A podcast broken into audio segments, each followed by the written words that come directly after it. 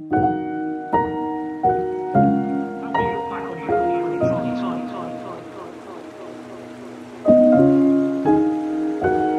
will you look back on your on your time? You've had some different situations to deal with.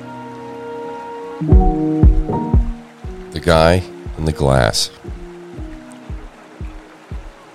When you get what you want in your struggle for pelf, and the world makes you king for a day, then you go to the mirror and look at yourself and see what that guy has to say.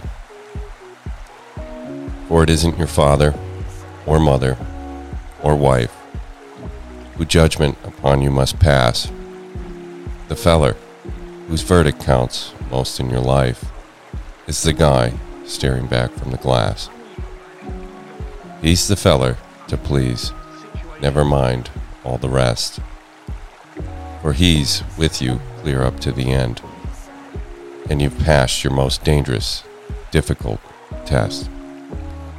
If the guy in the glass is your friend, you may be like Jack Horner and chisel a plum. And think you're a wonderful guy.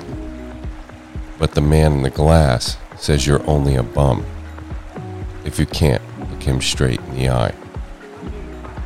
You can fool the whole world down the pathway of years and get pats on the back as you pass. But your final reward will be heartaches and tears if you cheat it, the guy in the glass.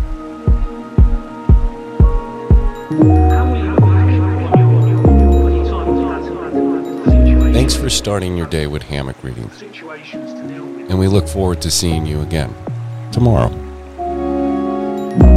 Obviously, there's still stuff on the line.